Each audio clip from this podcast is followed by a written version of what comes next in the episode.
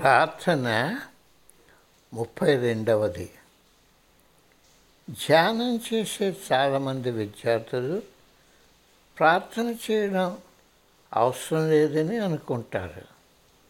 ఎందుచేతనంటే వాళ్ళకి ప్రార్థన యొక్క అవగాహన లేదు.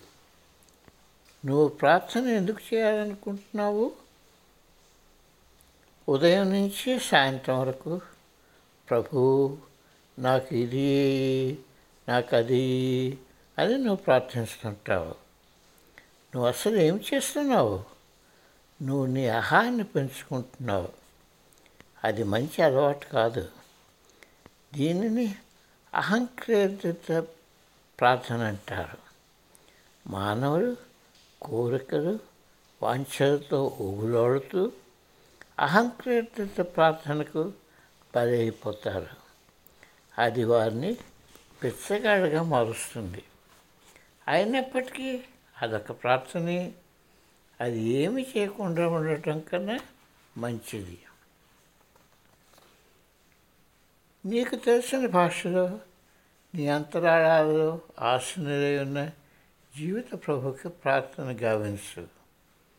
ఇతరుల కన్నా ఆయనకు నువ్వు బాగా తెలుసు. ఆయన నీకు మార్గనిర్దేశం చేస్తూ సంరక్షిస్తూ నీకు సహాయకారిగా ఉంటాడు. జీవితాన్ని నువ్వు అన్ని కోణాల్లో అర్థం చేసుకోవడానికి వీలుగా నీకు శక్తిని జ్ఞానాన్ని ఇవ్వమని నీ హృదయంలో ఉన్న జీవిత ప్రభుకి ప్రార్థన చెయ్యి. ఉదయం సాయంత్రం రోజుకి రెండుసార్లు ప్రార్థన చేయడం చాలా అవసరం. మన విజయాలకు అధిక శక్తిని ఇవ్వమని నివేదించుకోవడమే ప్రార్థన. ప్రార్థన ఎవరికి చేయాలి? దైవం అన్ని శక్తులకు మూలము కేంద్రము. వెలుగకు జీవితానికి ప్రేమకు ఒక శక్తి నిలయం. ప్రార్థన ద్వారా ఆ శక్తి నిలయాన్ని మనం చేరగలం మనం చేరగలం. దాని నుండి మన మనసు యొక్క పరిధిని పెంచడానికి మన చైతన్యం యొక్క క్షితిజాన్ని విస్తరించడానికి అవసరమైన శక్తిని తీసుకొనవచ్చును. ఎవరైతే శరీరం ఊపిరి మనస్సు కాదో ఎవరైతే ఈ దేహం వెనుక దాని అతీతంగా ఆసనులై ఉన్నారో? ఎవరి కేంద్రం నీలో ఉందో? ఎవరి విస్తరణ ఈ జగత్తో అట్టివానికి నువ్వు ప్రార్థిస్తున్నావు. ఒకే ఒక వాస్తవికత ఉన్నది. అది నీలోనున్నది. నువ్వు దైవాన్ని పిలిచే ఒక అతీత శక్తిని చేరి స్పృశించుదామని నువ్వు కోరుకుంటున్నావు. ప్రార్థించడానికి నిన్ను ప్రేరేపించే ఒక కోరికతో నువ్వు నీ మనసుని ఏకాగ్రపరుస్తావు.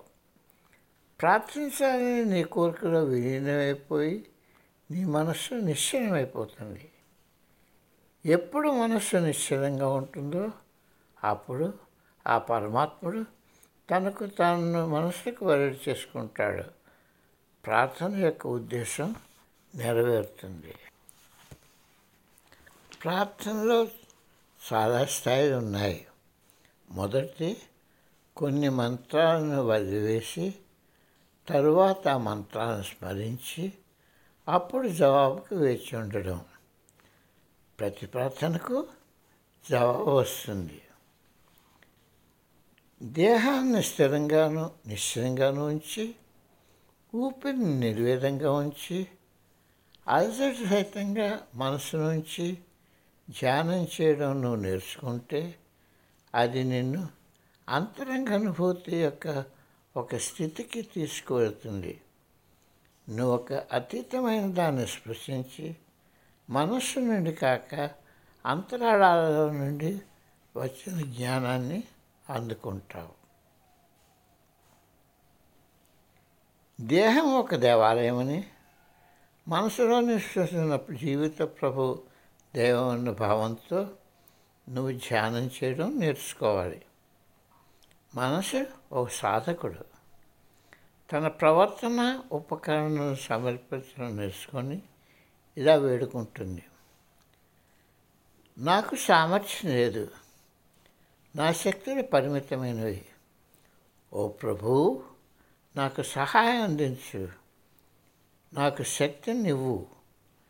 మట్టి బంతి ముక్క ముక్కలైపోయినట్టు చేయి తాకితే మేక పేక మేడ కూలిపోయినట్టుగా కాక నా సమస్యలన్నింటినీ ధైర్యంగా పరిష్కరించుకునే శక్తిని నాకు ప్రసాదించు. ఈ విధంగా సామాన్యంగా వాడే పదం నేను అన్నదానిపై ఆధారపడకుండా జీవిత ప్రభు మీద ఆధారపడడం అనే అలవాటును మనస్సు అలవర్చుకుంటుంది. సామాన్యంగా వాడే నేను అహాన్ని సూచిస్తుంది. అసలు నేను అంతరంగంలోని దైవాన్ని సూచిస్తుంది. ఈ అంతరంగ ప్రక్రియే ధ్యానం. ప్రార్థన కూడా కోరికలు వాంఛలతో నిండి ఉంది. స్వార్థంతో కప్పబడి అహాన్ని సంతోషపరచడానికి మాత్రమే చేసే అన్ని ఇతర ప్రార్థనలు వ్యర్థం. ఎప్పుడూ కూడా స్వార్థం కోసం ప్రార్థన చేయకు.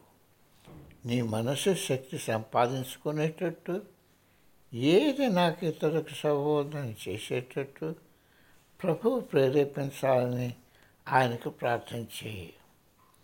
ఇక ఏ ఇతర సాధనాలతోనూ సాధించలేని పని ప్రార్థనల వల్ల సాధించవచ్చు. బైబిల్ గ్రంథంలో ఓ చక్కటి శరణం ఉంది. తలుపు తట్టు అది మీకు తెరుచుకుంటుందని. నువ్వు ఎన్నిసార్లు తట్టాలో వ్రాసలేదు ప్రార్థన మరియు ప్రాయశ్చిత్తం జీవిత విధానాన్ని పునీతం చేసి ఆత్మానుభూతి వైపు నడిపించే గొప్ప శుద్ధి ప్రక్రియలు. ప్రాయశ్చిత్తం లేని ప్రార్థన పెద్ద సహాయకారి కాదు.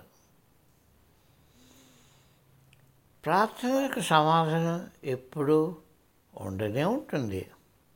అందుచేత మనసారా హృదయపూర్వకంగా ప్రార్థించు.